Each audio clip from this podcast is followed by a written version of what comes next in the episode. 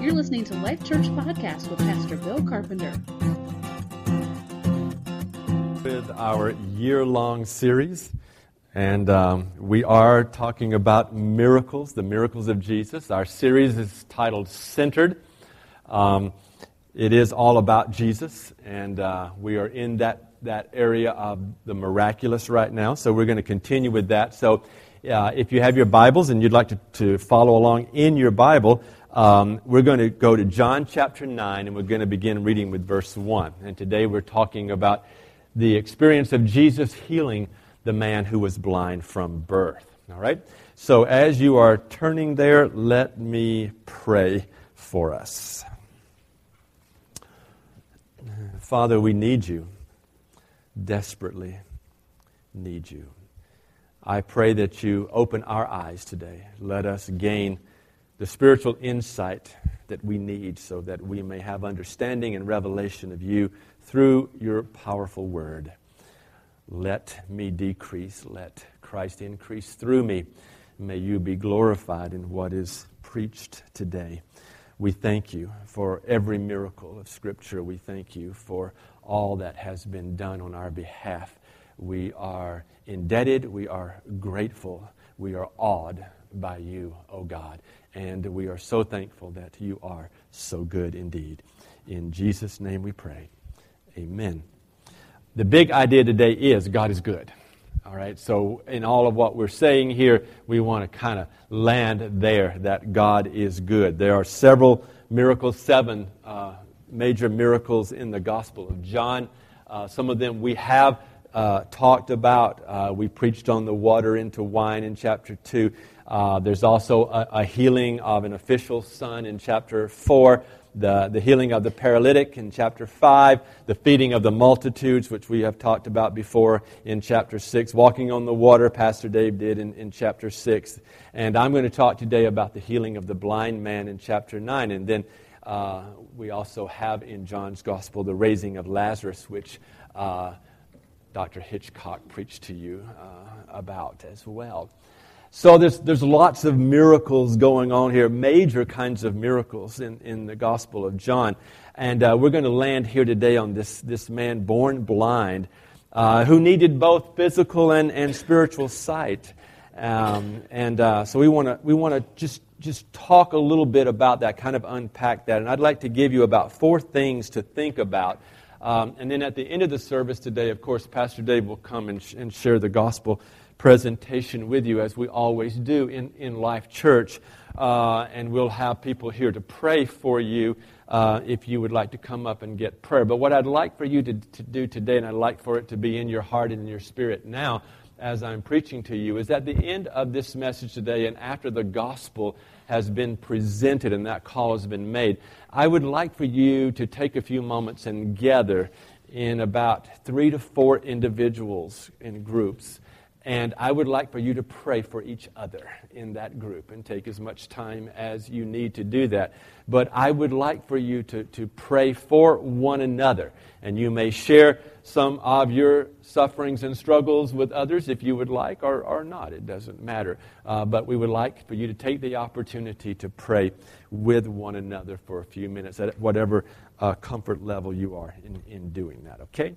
Uh, so let's, let's look at this. I'm going to, to uh, first read the first 12 verses, and I would like to talk about one of the issues that I think arises here in this particular passage, okay? So we're going to look beginning with verse 1, chapter 9. It says, As he passed by, he saw a man blind from birth. And his disciples asked him, Rabbi, who sinned, this man or his parents? That he was born blind. And Jesus answered, It was not that this man sinned, or his parents, but that the works of God might be displayed in him. We must work the works of him who sent me while it is day. Night is coming when no one can work. As long as I am in the world, I am the light of the world. Having said these things, he spat on the ground and made mud with the saliva. Then he anointed the man's eyes with the mud. And he said to him, Go, wash in the pool of Siloam, which means sent. So he went and washed and came back seeing. The neighbors and those who had seen him before as a beggar were saying, Is this not the man who used to sit and beg? Some said, It is he. Others said, No, but he is like him. He kept saying, I am the man. So they said to him, Then how were your eyes opened? He answered, The man called Jesus made mud and anointed my eyes and said to me, Go to Siloam and wash. So I went and washed and received my sight. They said to him, Where is he? And he said, I do not know. I want to address first the issue briefly of sin and suffering and uh, just talk to you about that for a moment. And I want to give you two thoughts about sin and suffering as we enter into this passage. This is a man who was born blind. He, he didn't have an accident down the road or somewhere, but he was born this way, totally out of his control. Um, he is completely blind. And so, as they are passing by him, uh, the disciples pose this question out of their, their context, if you will, out of how they think. Uh, and they're saying, hey, all right, whose fault is this? You know, putting, trying to find some place to put the blame, if you will. And Jesus responds back to them. They say, is it his, you know, is it his sin? Is it his parents' sin? Why is he blind? And Jesus responds back in, in verse 3 and says, It's neither the man nor his parents that have sinned. And here's the first key thought that I'd like to, to lay out to you today, and that is this that sin is not always the direct cause of suffering in this life. All right? And I think that's something, if you, could, if you can grab a hold of that and get your hands around that and work with that truth and let it bring revelation to you, it will help you to adjust to life. It, it will help you to accept some of the things maybe better or easier in this life. Sin is not always the direct cause of suffering, all right? And Jesus proves this immediately with, with his message. But, but sometimes our suffering really is directly caused by our sin. We don't want to miss that. Sometimes sin is is what is causing suffering in people's lives. So we don't want to miss that. We don't, it, it's not an either or thing here all the time, all right? There's no, there's, there's not one way that we're going to look at this as, as, as opposed to the, to the other here and say, well, that one, is, that one is right, that one is not, all right? It's not always a direct cause. Now, we can go back to, to Genesis. We can go back to the fall and understand the, that all of this results out of, out of the fall, okay? But what we're saying here is that, that not every situation in our lives where we find our, ourselves or experience suffering is, is caused by direct sin, all right? And, and John chapter 5, verse 14, he says, See, you are well again. And then he says this to them. He says, Stop sinning, or something worse may, may, may happen to you, all right? See, you are well. All right? Sin no more. Don't, don't keep on sinning. Don't go back into that same track. Don't go back into that same place you were. Sin no more that nothing worse may happen to you. We see here that, that Jesus acknowledges that if, if someone continues in sin, it can bring about devastation. It can bring about suffering, if you will. But not always is sin the direct cause of suffering. All right? Let me let me talk about a couple of statements that people make that I think are wrong about suffering. I've heard people say this. Well, if someone is suffering, they must have sinned. There, there must be some kind of sin involved. Well, well, what about Job then? How, how do you answer the situation of Job if that is your belief system, all right? That, that there always has to be sin in someone's life uh, because they're suffering. We don't, we don't live in such a simple world, folks. Not, not, at least not one in which uh, good things always happen to good people and bad things always happen to bad people. All right? It's not, that's not the way it works, you know. Un- unfortunately, we live in a fallen world. And in a fallen world, sometimes bad things can happen to good people. But that does not change God. And that does not make God bad because a bad thing happens to a good person. And at the end of the day, God is still good. He is still a good God, and He has done good things for us as His people, as the praise team sang about today. Another thing that I've heard people say if you're, I, I, I so don't like this one. If you are suffering, then you don't have enough faith.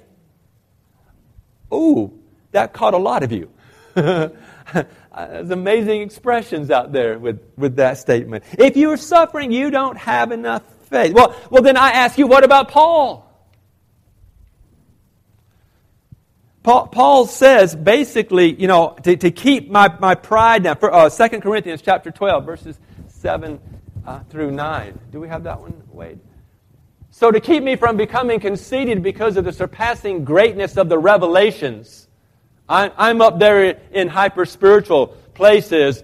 A thorn was given me in the flesh down here, a messenger of Satan to harass me, to keep me from becoming conceited.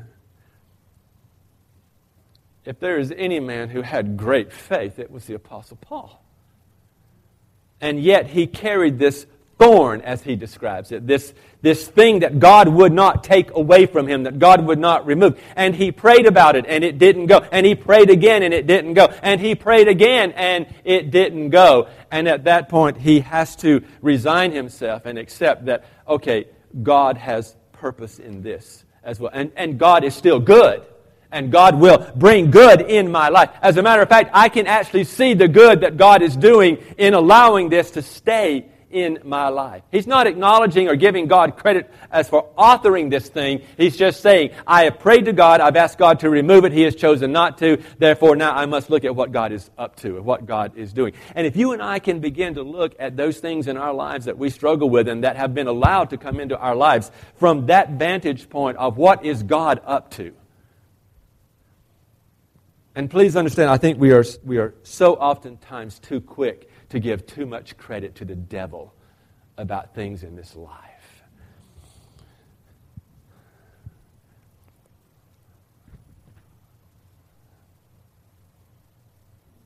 The cross, the cross is a symbol of both suffering and salvation. The message of the cross is foolishness. Uh, 1 Corinthians chapter 1, verse 18 says it's, it's foolishness to those who are perishing. All right, doesn't, doesn't make any sense to them. They don't make any sense out of it. They don't, they don't get any order out of it. Um, but, but to us, you and I, those who are being saved, I love that. Being saved. We're in the process of being saved. It's going on in our lives. It is the power of God. And that's what, that's what we hold on to in Jesus. All right. God uses the suffering of Jesus to bring blessing. So why do we doubt that God can use our suffering to bring blessing? If we understand the suffering that Jesus went through and his willingness to embrace that suffering, though he did not want it, and what has come as a result of not only his suffering, but the power of the resurrection in our lives, we see what work has been done. Can we then say, Yes, Lord, your will be done? Not not my will, but your will be done. And not doubt what God can do in difficult places. So, a few thoughts on sin and suffering.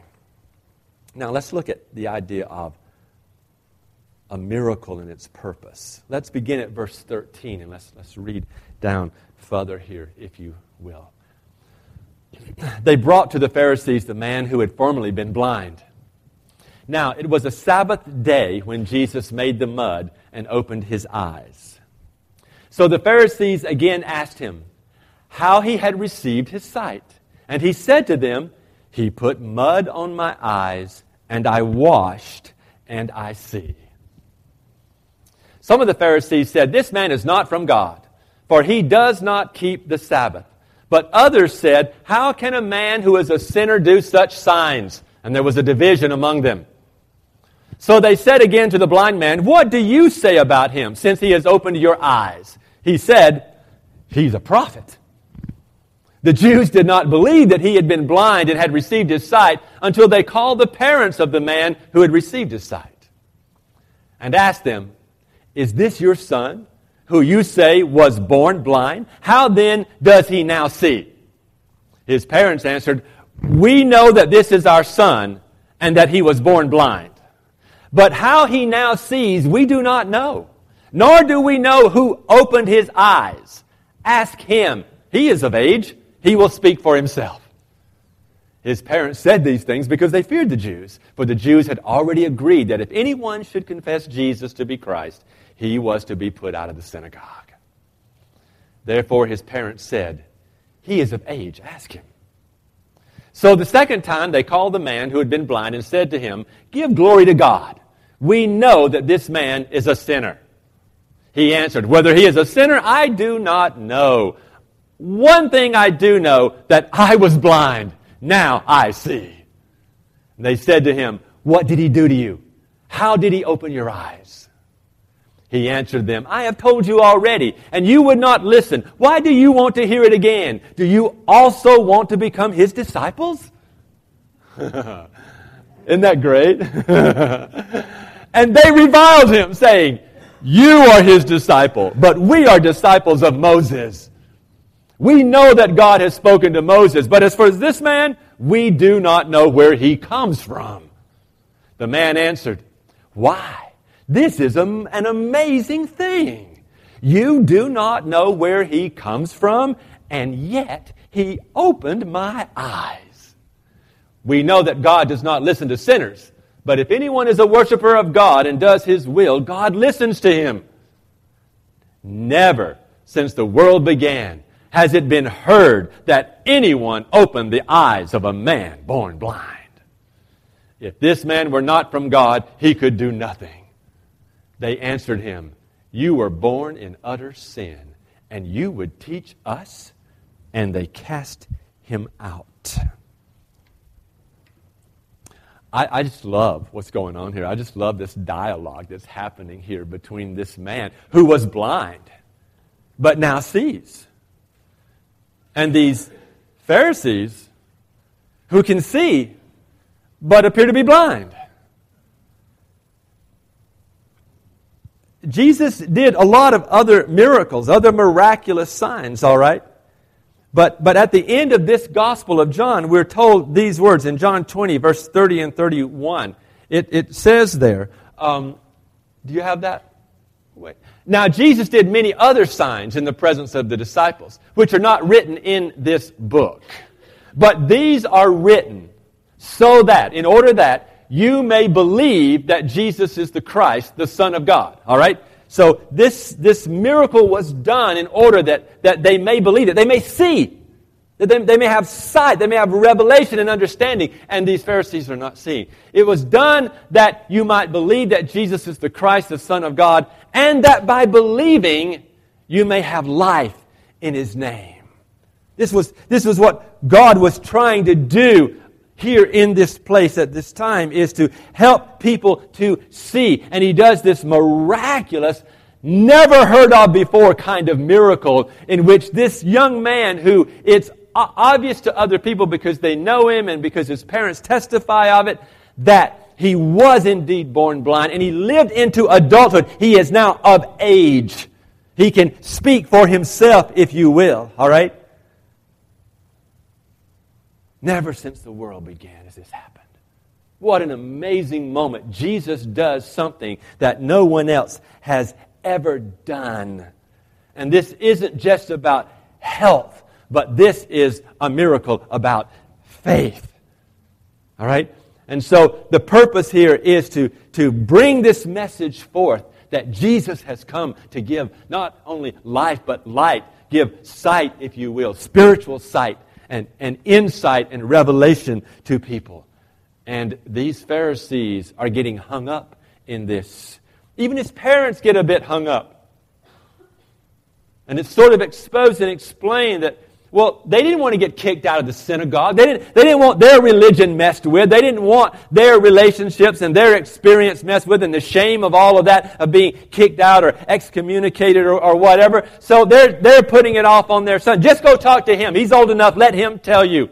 We'll tell you this. He's our son. We'll tell you this. He was born blind. But as far as the rest of the story, you're going to have to talk to him. In other words, we want to, we want to be left out. That's where we draw the line. Don't mess with our religion. Don't mess with our stuff. I wonder how many times we've, we've allowed ourselves to stay in situations and circumstances for the sake of relationship or other things when God would want us to stand up and be a voice and to be willing to, to be other than religious or of the world and to proclaim Jesus in the place where we are because of what he has done for us. Let me, let me put it in, in a little bit simpler and more personal terms. How many times have you had an opportunity to share what God has done in you through salvation? And you failed to do that because it would shake things up a little bit and you knew it would cause a wave or a little bit of a problem. I'm not condemning you. I, am I'm, I'm guilty as I charge here, okay? I'm saying that, that we, we need to find that place of boldness and courage and faith to stand up because what God has given to us is the most amazing thing in all of eternity and we have it, we hold it, and we have our eyes have been opened. We were blind, and now we see. And yet, how often are we sharing that message with those around us? How often are we giving out this same light that has been given to us? Again, not condemning you, just saying, can we think about this? Can we weigh this out? Can we let it sink into us and, and let it speak to us? And, and I hope challenge us and move us to a greater level of sharing the life that we have been given through Christ and being a light in a dark world and, and so forth. The sight of, of the blind and the, the blindness of the seeing just um, um, amazes me here. Uh, Jesus is so much, you know, he, well, he's, he's it, folks. I mean, people uh, expound on it all the time, but, but simply put, He is so good. And that's, that's that big idea. Needs to come back to us. He is so good in our lives. I want to I wanna just share a, a, story with you that I, that I ran across. This, uh, this man was born uh, with sight, and, and today he is, is blind. But um, he, he um, this guy that works with him tells the story. William Frey is, is the, he's a retired Episcopal bishop out in Colorado, and, and he tells this story. And he talks about um, when he was a younger man, and he volunteered. What he, what he did is he went to a campus and he volunteered to read for someone who was blind as they were going through their, their uh, graduate studies. Okay, so he, he did the reading for this guy's name was John. He was completely blind, and so one day in the reading, he asked John. He said, he said, how did you lose your sight? And and John just matter of factly said, a, a chemical explosion. Uh, there's a pause. He goes, I was 13. And so Brother Frey says, uh, how, how did that make you feel? Life was over. Pause. Felt helpless. Pause. Hated God. And then there was quite a bit of silence. The retired minister was trying to figure out how, you know, how to navigate this with him. And then all of a sudden, John speaks, and this is so amazing. He says, For the first six months, I did nothing to improve my lot in life. I would eat all my meals alone in my room. One day, my father entered my room and said, John, winter's coming. The storm windows need to be up. That's your job. I want those hung by the time I get back, or else. Then he turned and he walked out of the room and he slammed the door. John says, I got so angry. I thought, who does he think I am? I'm blind for crying out loud. He says, I was so angry, I decided to do it. It gets better. He says, I felt my way to the garage. I found the windows. I located the necessary tools. I found the ladder. He says, all the while muttering under my breath, I'll show them, I'll fall, and then they'll have a blind and paralyzed son. John continues the story and says, I got the windows up. But here's the key I found out later in my life, a little later, that never at any moment was my father more than four or five feet away from my side. And he says, God spoke to me in that, that Jesus did not promise to spare us, but he did promise to be with us. And Jesus said, Surely I am with you always to the very end of the age. Isn't that powerful? We are going to go through some stuff. Some stuff is going to happen in our lives, and it's going to shake us and, and squeeze us and, and push us. And we're going to be put in uncomfortable positions and situations. But your Jesus is not very far from you. He is right there with you, never leaving you, never forsaking you.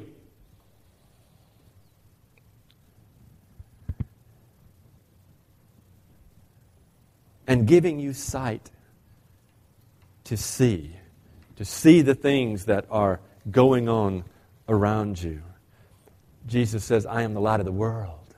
Whoever follows me will never walk in darkness, but will have the light of life. I, uh,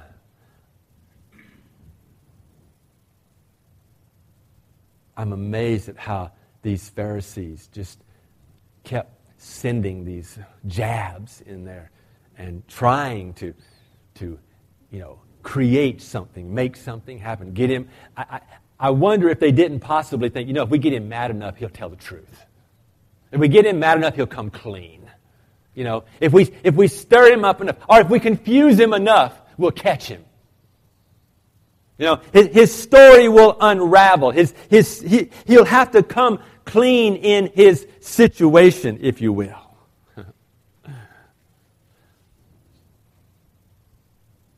and he says, This is what I know this, this is what I know. I was born blind. This man came along. And granted, it was a very unusual situation. I'm amazed at how God uses some, some unique things to, to get people to, to, to know Him. But Jesus spits and, and makes mud and, you know, puts it on his eyes you know, and, and, and, see, this is where you have to be careful about taking off on something and, and making it your, your idol, if you will, or your method of your madness, or your, the only way you can, can do something. You know, you know we, we don't have, you know, if we were going to do that, we'd have a, a pot right here of water and a pot right here of, of dirt, you know. And then over here, we would have handkerchiefs in, in a nice pile. It, is, it isn't about the method. It isn't about the, the way things were done. It is about who did them and the purpose for doing them. And Jesus is walking by with his disciples, and they're simply asking a question out of their teaching, out of their culture, because it was thought in that day that if someone suffered, it was because they had done something bad. That was the general way of thinking. And some of you got general ways of thinking. You got so much grandma theology in you, it is scary. And for some reason, she seems to sort of like supersede Scripture sometimes. You know? I got aunties. They taught me crazy stuff. And it's carried over into culture and, and, and into life and has become like a, a maxim of America. Godliness is next to cleanliness. Go take a bath, boy. Well, it ain't in the Bible. I should take a bath, yes. But what I'm saying, they're quoting scripture to me out of their theology because grandma said to do it, and if you didn't do it, grandma got you. They had more fear of grandma than fear of God. Jesus is coming to set order. Jesus is coming to bring truth. Jesus is coming to bring light and light into darkness. And he's walking by this man and he goes, This man, hey, Rabbi, teacher, t- t- sh- help us. We've struggled with this. I struggle with suffering. Do, do you not struggle with suffering going on in this earth? This whole thing in Syria just drives me crazy. I don't know how to talk to people about that. I'm still trying to talk to God about it. I don't get it. And so they, they've struggled with this thing of suffering, and so they're trying they're just trying to figure something out here. Rabbi, talk to us. Tell, explain this to us. Now, was it his, his parents that sinned, or was it him? It wasn't either one. I love, I love the way Jesus does this kind of stuff. It's kind of like, all right, here we go. This is it. It was so that God could be glorified. Wow, what a revelation.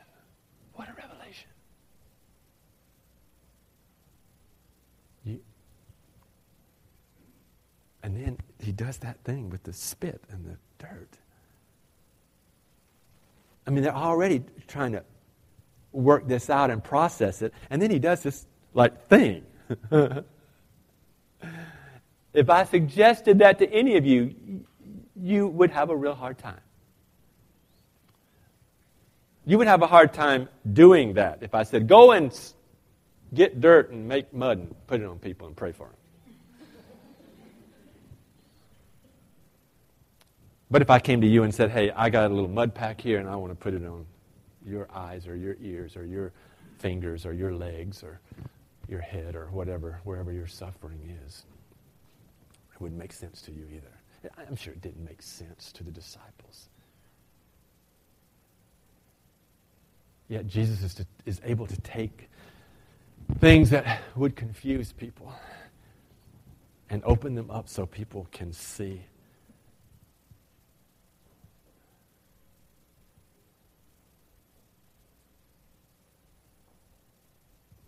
At the end of this, at the conclusion of this message here, we, we need to be able to say that the reality is that there is a spiritual blindness in this earth, and Jesus has come to bring sight.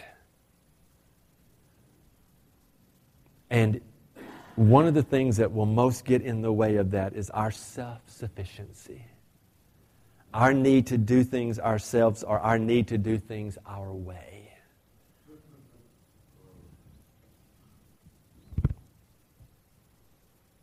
For judgment I have come into this world, he says in verse 39, so that the blind will see, and those who see will be blind.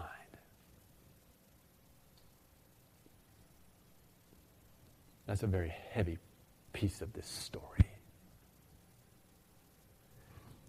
And it is my goal as your pastor and Pastor Dave's goal is that you are not found blind All right? that you are not found blind. And you're not going to get that sight in, in excuse me, but Christian romance novels and self help seminars and five step plans and 11 keys to heaven and nine opportunities to be enlightened and any other form of religion regardless of how noble and good some of its aspects might be. Jesus is saying, Look, what is important here is that you disciples have your eyes open and you see that I am the Son of God and I bring light. I open blinded eyes that they may see. Amen.